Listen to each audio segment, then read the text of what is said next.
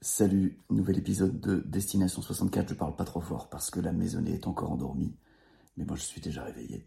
Et c'est justement un des sujets de ce nouvel épisode. Je te retrouve juste après ça. Brillant. puissant. Une bombe C'est bon là ou?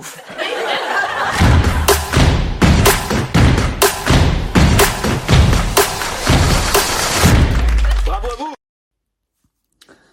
Salut, dans ce nouvel épisode de Destination 64, je te partage comme à chaque fois les choses que je mets en place, les compréhensions que euh, j'ai au fur et à mesure du chemin qui me mène à cet objectif le plus ambitieux que j'ai jamais eu de toute ma carrière d'entrepreneur, rassembler 64 entrepreneurs dans mon mastermind, le cercle stellaire. Et hum, je veux te partager aujourd'hui quelque chose que j'ai mis en place depuis à peu près deux mois et demi maintenant et dont je commence à voir euh, des bénéfices euh, grandissants parce qu'évidemment, ces petites habitudes que l'on va changer, que l'on va ajouter à notre quotidien, ne vont pas générer des résultats miracles du jour au lendemain. Bien souvent, c'est l'effet cumulé de petites choses que l'on fait tous les jours, positivement ou négativement, qui nous amènent euh, soit à notre destination, soit plus ou moins loin de notre destination. Et il y a deux mois et demi de ça, j'ai commencé, ou plutôt recommencé, à faire du sport très régulièrement, c'est quatre sessions par semaine. Et euh, là, je sors d'une session d'ailleurs, j'ai encore mon petit euh, t-shirt euh, qui va bien. Je sors d'une session et je sors surtout d'un temps de méditation après la session, parce que c'est aussi une chose que j'ai rajouté à ma routine matinale. Alors la routine matinale, Miracle Morning, c'est très très mainstream, c'est très... On en dit plein de choses, il y a des gens qui disent c'est indispensable, il y a des gens qui disent c'est surfait. Pour ma part, dans mon expérience, j'observe que quand je mets ça en place, quand je mets en place une forme de discipline, ça me donne comme une espèce de plus grande constance, euh, plus grande résistance aux petits chocs inévitables qui se passent, les choses qui se passent pas comme prévu. Euh, tout ça, ça vient nous choquer notre système. Ça peut venir grappiller notre espoir, notre confiance.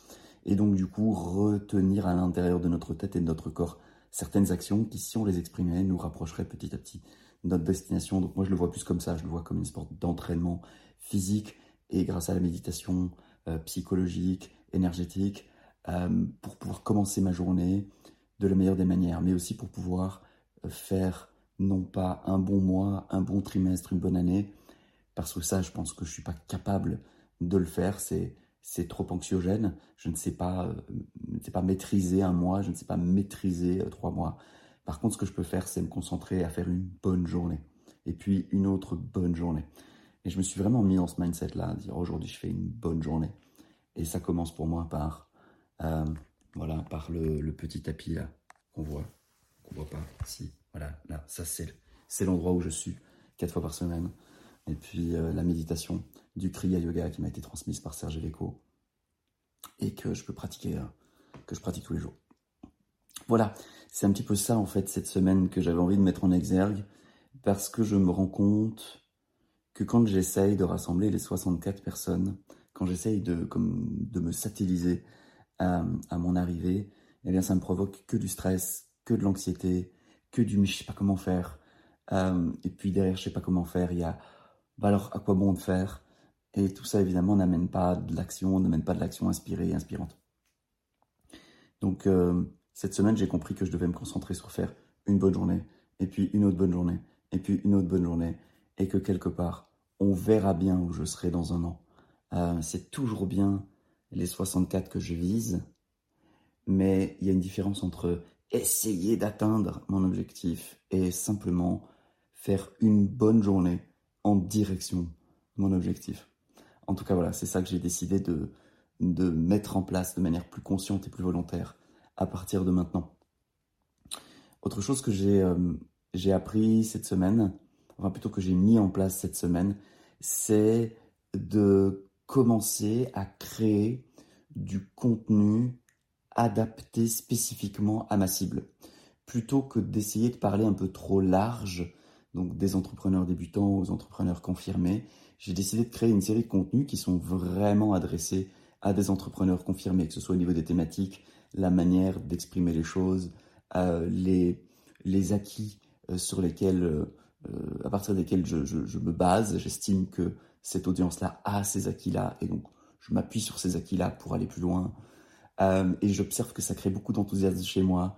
Euh, j'ai publié ma première pièce de contenu et j'ai envie d'en faire assez régulièrement pour euh, à la fois créer du lien, mais aussi me démontrer à moi-même que non, non, mais je connais bien cette audience et c'est c'est bien à cette audience-là que je m'adresse.